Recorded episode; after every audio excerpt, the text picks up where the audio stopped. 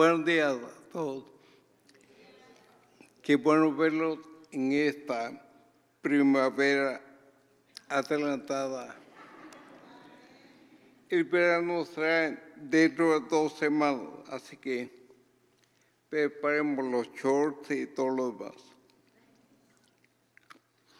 Y como Denise mencionó, muchas veces en nuestra vida tenemos situaciones de conflicto, de enfermedad, de muerte, de destrucción. Muchas veces nos damos cuenta de las situaciones cuando recibimos noticias aterradoras a veces. Nuestro hermano Francisco no está aquí, Francisco Tom.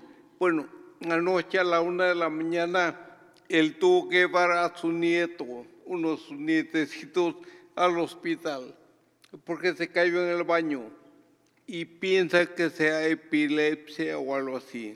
Así que debemos orar por, por él.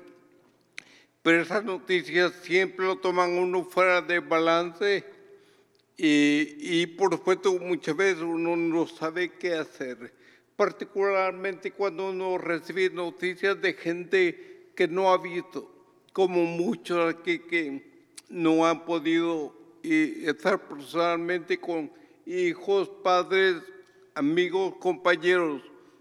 Y el libro de Nehemías eh, relata una historia similar a eso.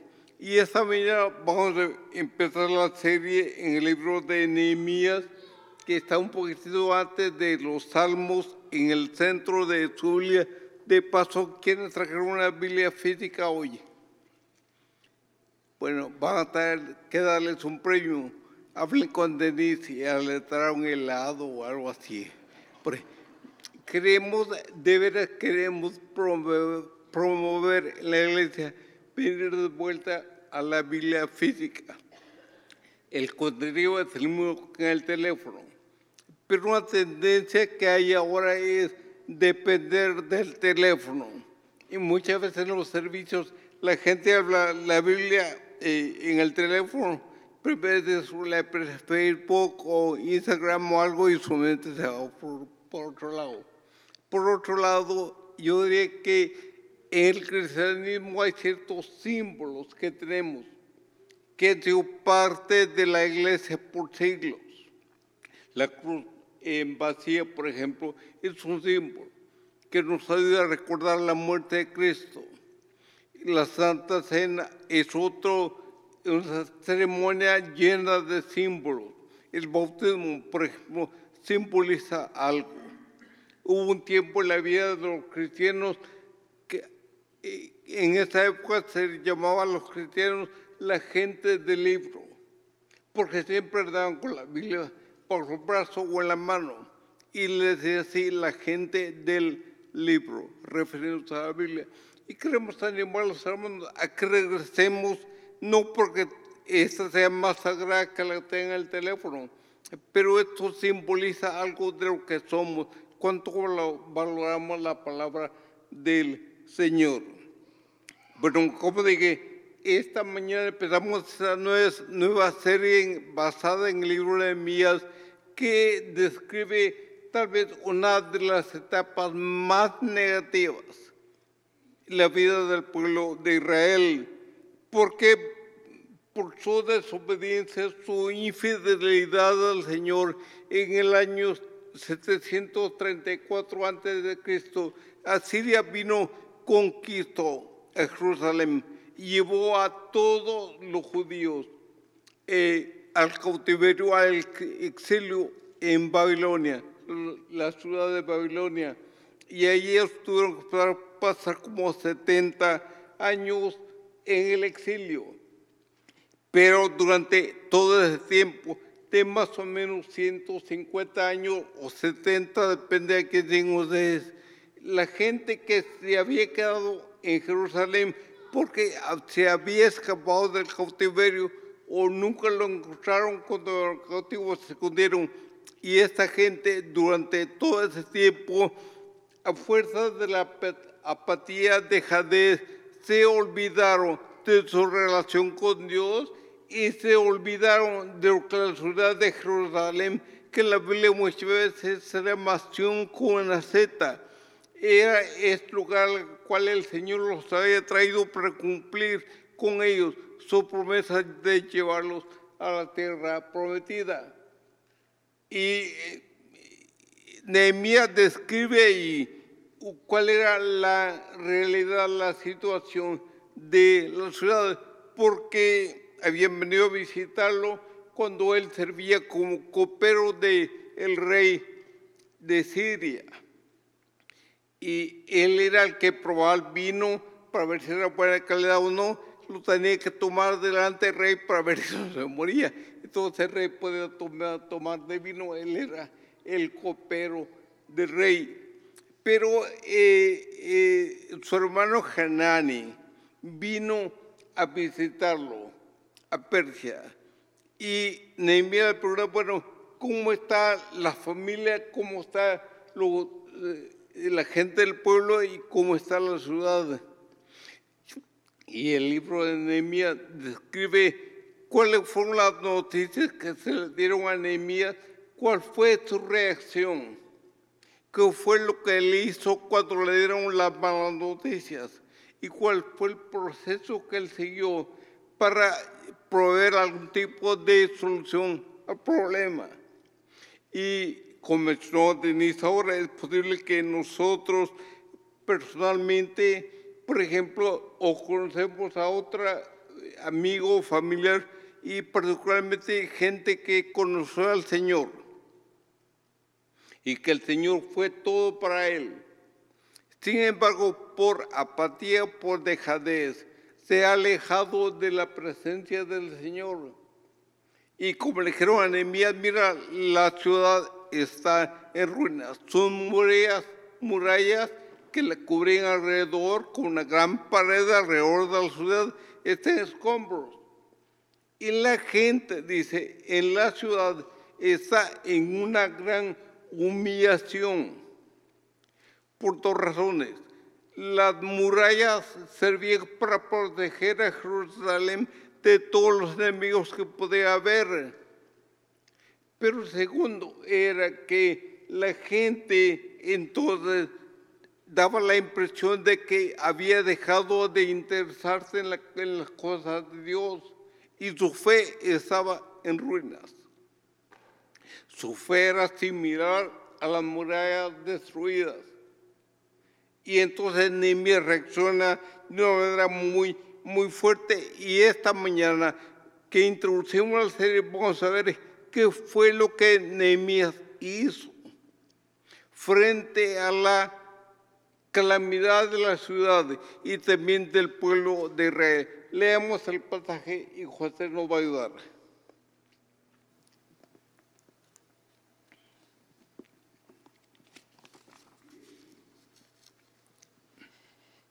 Nehemías ora por su pueblo. Estas son las palabras de Nehemías, hijo de Jacalías. En el mes de Kisliú del año 20, estando yo en la ciudad de Susa, llegó Hananí, uno de mis hermanos, junto con algunos hombres de Judá. Entonces les pregunté por el resto de los judíos que se habían librado del destierro y por Jerusalén. Ellos me respondieron, los que se libraron del destierro y se quedaron en la provincia están enfrentando una gran calamidad y humillación. La muralla de Jerusalén sigue derribada, con sus puertas consumidas por el fuego. Al escuchar esto, me senté a llorar. Hice duelo por algunos días, ayuné y oré al Dios del cielo.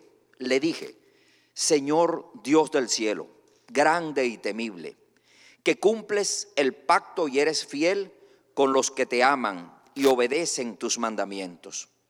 Te suplico que me prestes atención, que fijes tus ojos en este siervo tuyo, que día y noche ora en favor de tu pueblo Israel. Confieso que los israelitas, entre los cuales estamos incluidos mi familia y yo, hemos pecado contra ti. Te hemos ofendido y nos hemos corrompido mucho hemos desobedecido los mandamientos, preceptos y decretos que tú mismo diste a tu siervo Moisés. Recuerda, te suplico, lo que le dijiste a tu siervo Moisés. Si ustedes pecan, yo los dispersaré entre las naciones.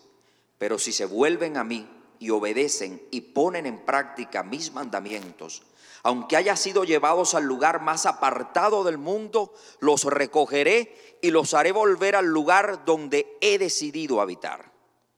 Ellos son tus siervos y tu pueblo, al cual redimiste con gran despliegue de fuerza y poder. Señor, te suplico que escuches nuestra oración, pues somos tus siervos y nos complacemos en honrar tu nombre. Y te pido que a este siervo tuyo le concedas tener éxito y ganarse el favor del rey. En aquel tiempo yo era copero del rey.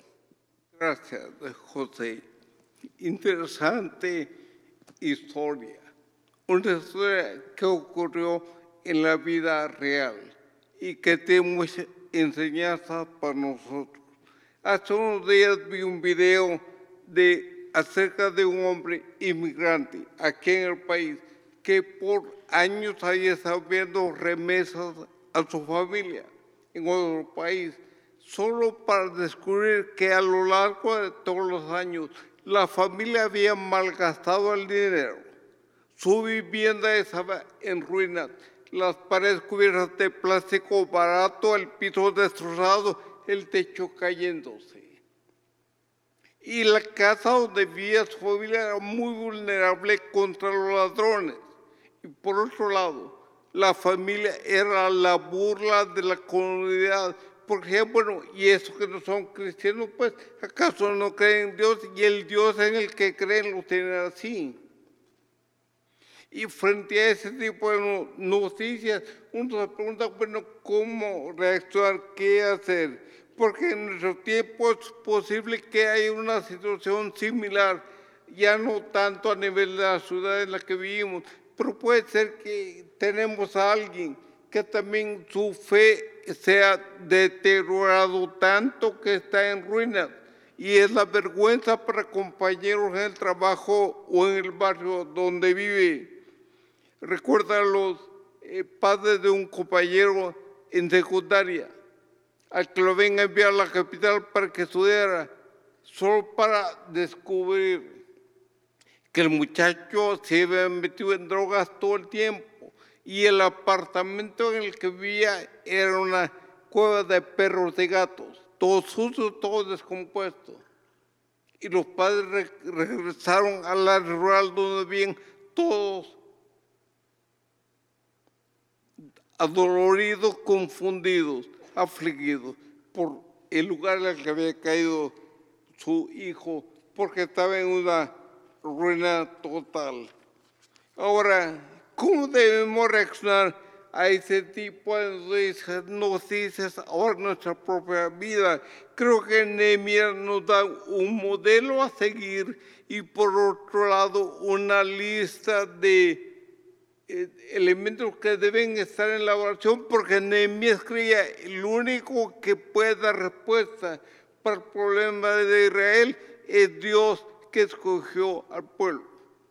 Y la única respuesta para nosotros también es en Dios, el que, al que llamamos Padre, y a Jesucristo que nos redimió del pecado en la cruz.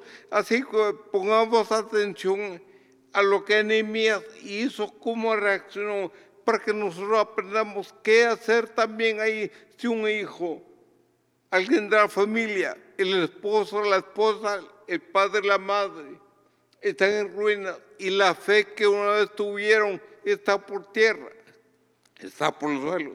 Veamos qué fue lo que Nehemías hizo. Primero fue cuando él dice, cuando oí esas palabras, me senté y lloré hice duelo por algunos días y ayuné y oré delante del Dios de los cielos. Aquí tenemos cinco elementos como una receta para su pastel. ¿Qué fue lo que él hizo? En primer lugar, él dice, bueno, yo me senté. Y yo me pregunto, bueno, que a resignarse ahí a, quejarte o que... Pero esa idea de sentarse frente a una crisis era muy común todavía ahora entre los judíos, porque sentarse para ellos tenía más el sentido de tomar en serio la situación de la crisis, en vez de entrar en pánico o, resignarse simplemente, ellos se sentaban. Y la idea que era reflexionar sobre la gravedad de la situación y de alguna manera dedicarle importancia a lo que estaba pasando. Muchas veces oímos que hay gente que amamos que problemas y nuestra oración es ella que Dios le bendiga, que busque a los amigos, que busque gente en la ciudad que le ayude. Pero los judíos no hacían eso ellos entraron, por ejemplo, fíjense que Edras, compañero Nehemías, que fue para construir el templo en Jerusalén, que también estaba destruido, cuando él oyó las noticias de que el templo estaba en ruinas, destrozado, él hizo algo. Déjeme que lo lea en Edras 9:3.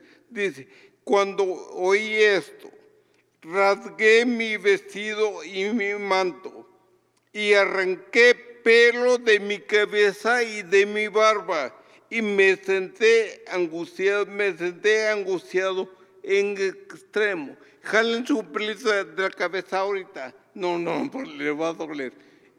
Y ella dice, yo me arranqué pelo de la cabeza y de la barba. Y me senté a llorar. Esa es la idea.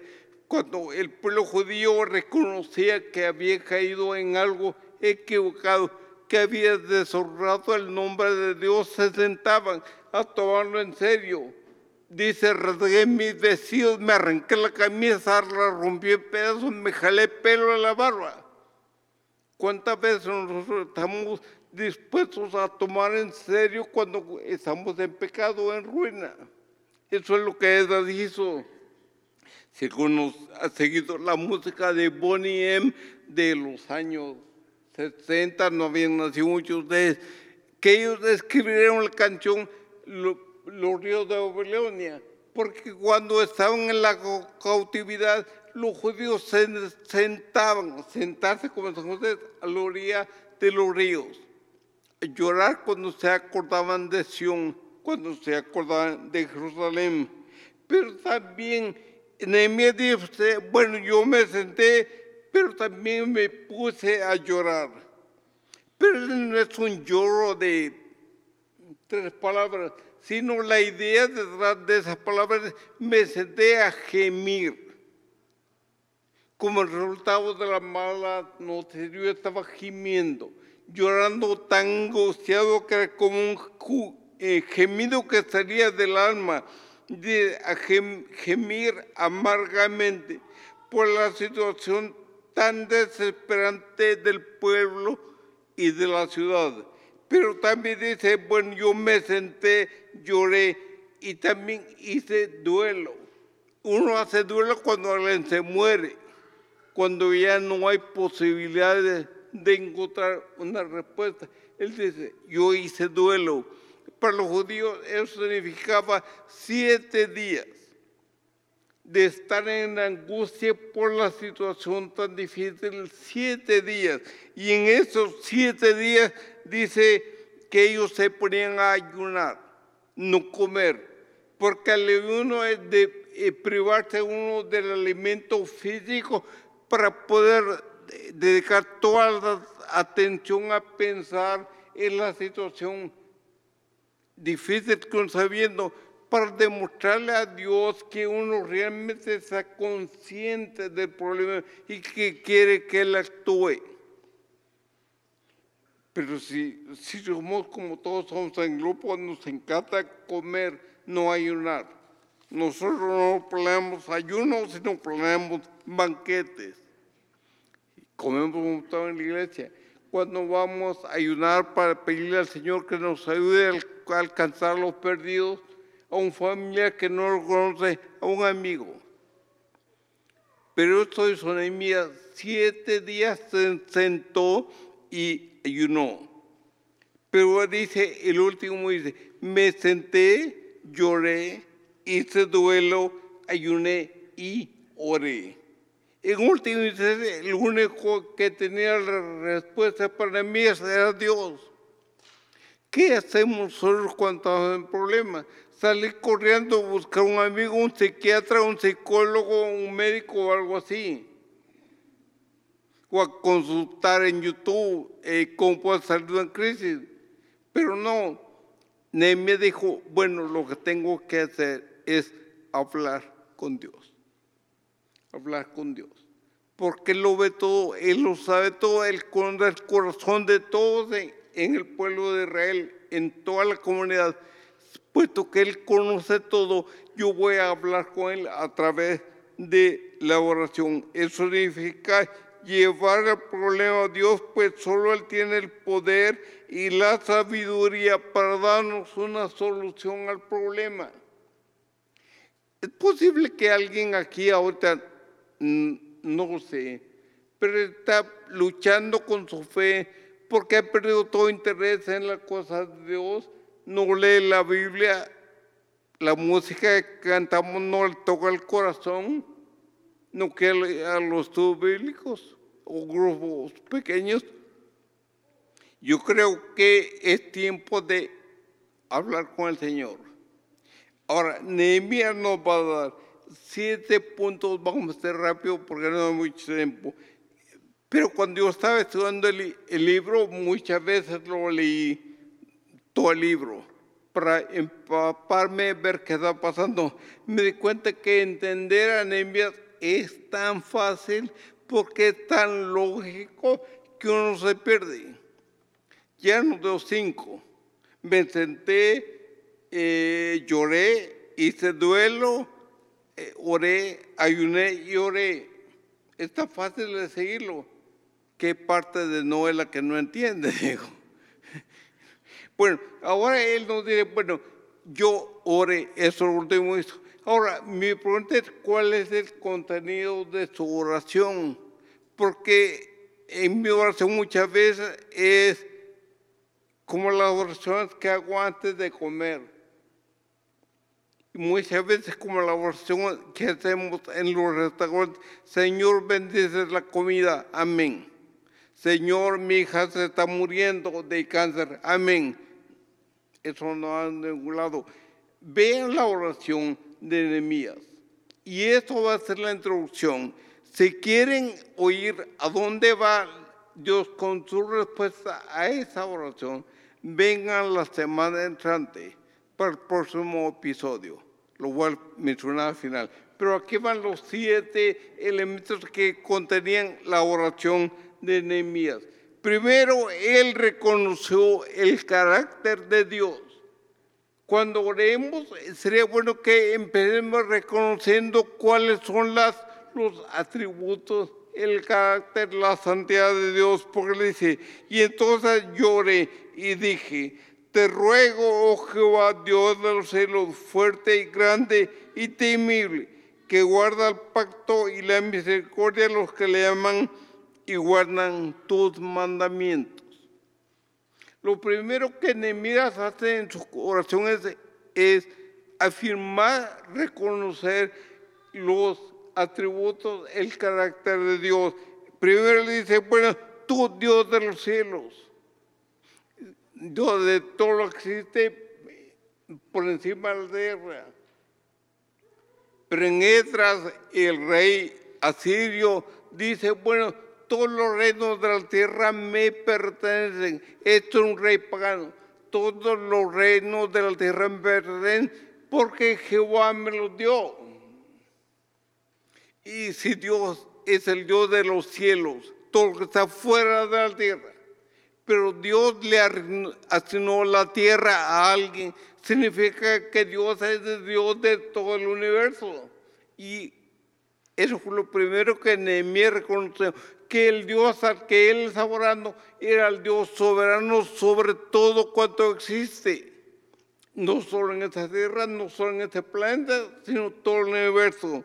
Y él dice, y segundo dice, tú eres el Dios que guarda el pacto al cual te has comprometido con tu pueblo, porque Dios se comprometido con Abraham a cuidar del pueblo de Israel, al llevarlos a la tierra prometida y ser su Dios que los prosperaría por siempre. Porque Dios es fiel en cumplir todo aquello a lo cual se ha comprometido por su amor. Y el término amor aquí es un término muy interesante en la Biblia, porque uno necesitaría como cinco o seis palabras en español para explicar lo que significa el término amor aquí. Puede significar misericordia, gracia, amor, infinito amor. Bueno, muchas palabras.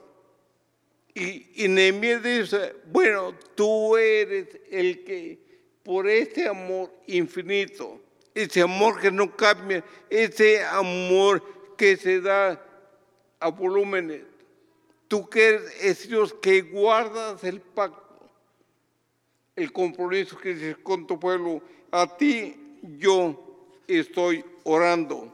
Pero el segundo elemento es no solo reconocer el carácter de Dios, sino Nehemías también dice, oh, debemos orar continuamente, no una oración al día, no un minuto al día, sino dice, esté ahora atento tu oído y abierto tus ojos para oír la oración de su siervo que hago ahora delante de ti día y noche por los hijos de Israel. ¿Cuántos dedicamos para orar por los hijos que no están siguiendo al Señor, el esposo o la esposa que no son cristianos? Cuando el padre o la madre alguna vez conocieron al Señor, pero ahora ya no lo siguen. Amigos, compañeros, conocemos. Nemia dice que oró día y noche. Es todo el día, pues, las 24 horas. Pero es de orar continuamente. Tercero, dice que debemos reconocer y confesar nuestros pecados frente a Dios. Pero Nehemías tenía una relación muy íntima y fructífera, positiva con Dios. Pero él no quiso decir, perdona a los judíos pecadores como si él fuera el santo, ¿no? Él dijo, perdónate, yo confieso que hemos pecado, mi familia y yo, todo el pueblo y yo nos hemos corrompido delante de ti. O sea que Nehemías asumió un liderazgo, una identificación con su pueblo y dijo, bueno, no solo el pueblo ha pecado, yo y mi familia también, perdona. Esa es una confesión corporativa que vio María. Y es posible que estaba en iglesia donde por una persona, por un chisme, por un rumor que levantan, una iglesia se destruye. Pero eso afecta a todos los miembros de la iglesia. Por eso es que cuando confesamos el pecado tal vez de nuestra familia, debemos ser humildes como Nehemías y lo que él quiso hacer es, Señor, si algo en mi vida, ahora que estoy orando, intercediendo por el pueblo, si algo en mi vida hay de pecado, perdóname, porque soy humano, igual que los del pueblo, perdóname, perdona a todo el pueblo de Israel, porque nos hemos corrompido contra ti. Eso es reconocer y confesar corporativamente nuestro pecado como seres humanos. Número cuatro, dice suplicar por el cumplimiento de las promesas de Dios. Eso es, Dios no tiene que ser recordado de las cosas, pero muchas veces los escritores bíblicos dicen que uno puede recordarle a Dios algo, no es que Él no tenga memoria o se le olviden las cosas, pero uno como carentes de, de, los poderes de Dios, etc., podemos venir delante de Dios y diríamos suplicar que Dios cumpla su promesa. Él dice, en versículo 8, acuérdate ahora de la palabra que decíamos a tu siervo diciendo, si vosotros pecaréis, yo dispersaré. Y por supuesto, Dios ha dispersado a Israel en Babilonia y en muchos lugares de Asia Menor, y tal vez de Persia, Siria, Asiria, todo por ahí. Pero, pero si os volviereis a mí y guardareis mis mandamientos y los pusiereis por obra, al que vuestra dispersión fuera hasta el extremo de los cielos, de allí os recogeré yo y dispersaré, perdón, y os traeré al lugar que escogí para habitar allí mi nombre. ¿Qué esperanza, qué seguridad Dios nos da a nosotros? Y Nehemías dice, tú dijiste en el Antiguo Testamento para por Éxodo en adelante, que si nosotros pecamos contra ti íbamos a ser dispersados por toda la tierra. Y aún ahora los judíos están por todo el mundo, particularmente los que no se convirtieron a Jesucristo. Están por todos lados.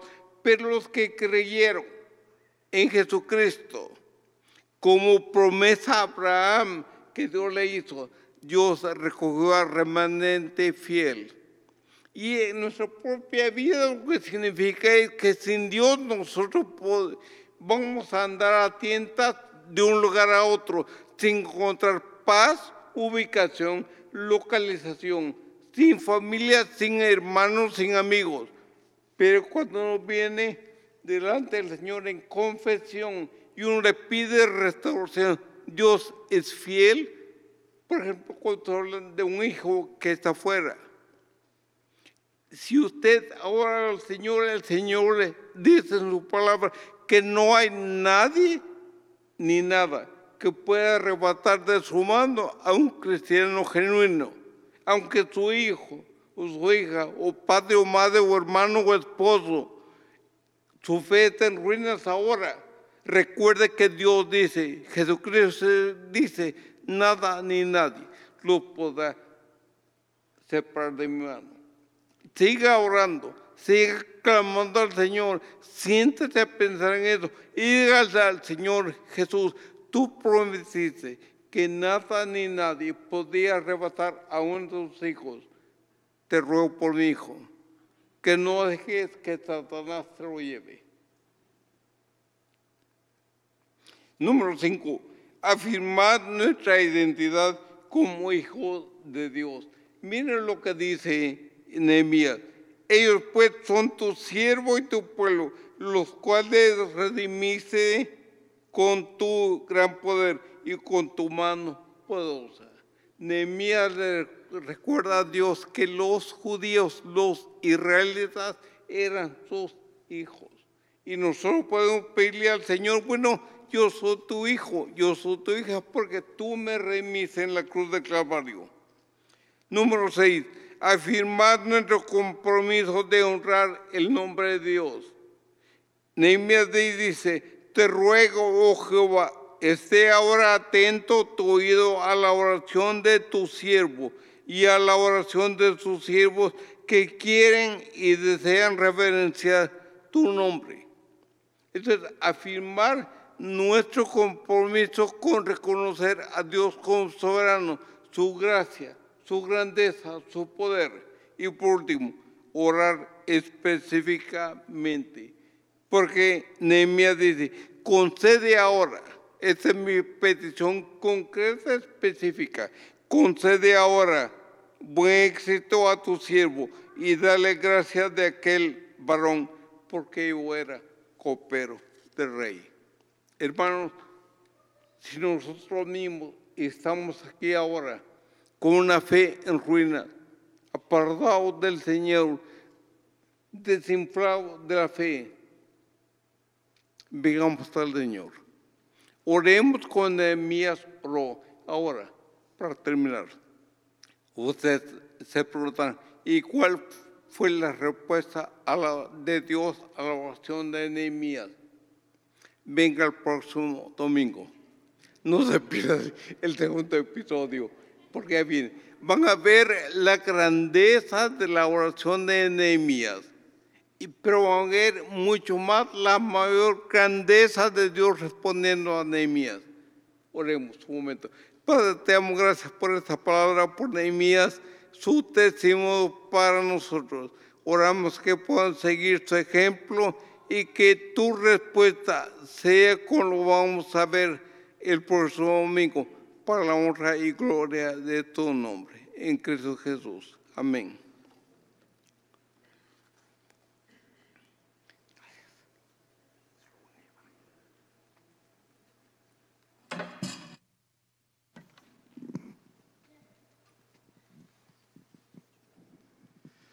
Hermanos, si tienen sus, sus copitas, voy a pedirles que, que la saquen. Vamos a tomar este tiempo para hacer algo muy importante, algo que hacemos periódicamente. Aquí en UJOP lo hacemos una vez al mes. Se puede hacer de otras maneras. Eh, el punto es que hacemos esto por, porque es la manera en la que recordamos eh, como cristianos lo que sería el sacrificio más grande la muestra de amor más grande que podemos, eh, que podemos dar, de la que podemos dar testimonio, es lo que vamos a recordar el día de hoy.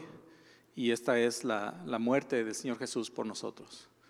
Y todos los evangelios registran, registran esta escena en la que el Señor Jesús está a la mesa con sus discípulos, listo ya para ir y, y morir. Y está con ellos y Él les dice que quiere con muchas ansias ha querido participar de esto con ellos antes de que padezca, porque dice, no lo voy a volver a hacer hasta que todas las cosas sean completas después. Y estando los discípulos con él, es, él toma el pan y lo parte y les dice, toma, se los da y les dice, coman, este es mi cuerpo que por ustedes es entregado. Ah, y el día de hoy quiero que tomemos unos minutos, tomes un tiempo ahí tú personalmente, si tú has entrado en una relación con Jesús, si tú eres un cristiano, es decir, un seguidor de Cristo, y has entendido lo que el Señor ha hecho por ti, eh, participa de esto junto con nosotros. Y este es el tiempo para recordar ese sacrificio que el Señor hizo. Jesús dijo, tomen este pan, lo partió y dijo, este es mi cuerpo que es entregado por ustedes. Vamos a comer el pan.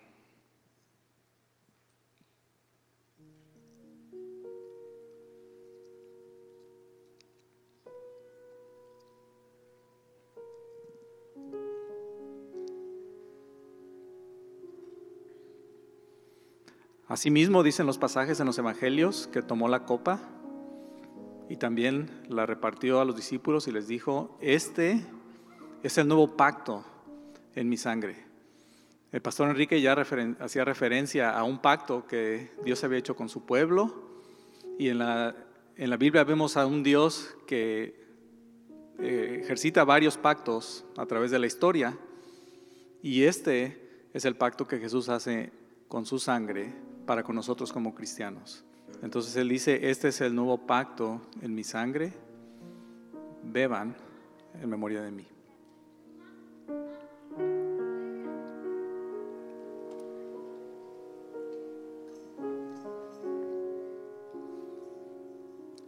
Dice el apóstol Pablo que cada vez que comemos este pan, bebemos esta copa, anunciamos la muerte del Señor Jesús hasta que Él venga. Y esta frase con la que Él termina, hasta que Él venga, es muy interesante porque obviamente nos dice que el sacrificio del Señor en la cruz no fue lo último que sucedió, ¿verdad? Es decir, nuestro Jesús murió, su cuerpo fue partido por nosotros, su sangre fue derramada por nosotros pero no se quedó clavado en esa cruz, no se quedó enterrado en esa tumba, sino que resucitó al tercer día, amén. Y hoy, mientras miramos hacia atrás, podemos reconocer la bondad, la fidelidad, el amor de Jesús a través del sacrificio que Él dio por nosotros, pero también podemos mirar hacia adelante con expectativa de que ese mismo Jesús que entregó su vida, resucitó, venció a la muerte, va a regresar por nosotros. Y si nosotros nos vamos antes de que Él venga, tenemos la certeza de que vamos a estar con Él. Porque así como Él venció a la muerte, nosotros ahora somos victoriosos también en Él. Vamos a orar. Mi Dios, gracias, Señor. Gracias porque mientras recordamos tu sacrificio, mientras recordamos esos últimos momentos que tú pasaste con tus discípulos, no puedo dejar de pensar, imaginar en cierta manera la angustia que tenías, Señor, en cierta manera eh, el cariño que tú le tenías a esos discípulos. Pero también no puedo dejar de pensar en el cariño que tú tuviste para con nosotros en ese momento, Señor. Pensando que lo que ibas a hacer iba a trascender a esas doce personas que estaban ahí contigo e iba a alcanzar a gente de todo el mundo, Señor. Y tú echaste en marcha el reino de Dios aquí y te damos gracias, Señor, porque nos has permitido ser parte de él. Y por eso el día de hoy te agradecemos, recordamos, Señor, con agradecimiento, pero miramos al futuro con expectativa, Señor, de lo que tú harás, sabiendo que tú eres fiel porque has cumplido tus promesas cuando miramos atrás, entonces podemos mirar al frente con fe y con gozo, Señor. Gracias nuevamente por tu sacrificio. En Cristo Jesús. Amén.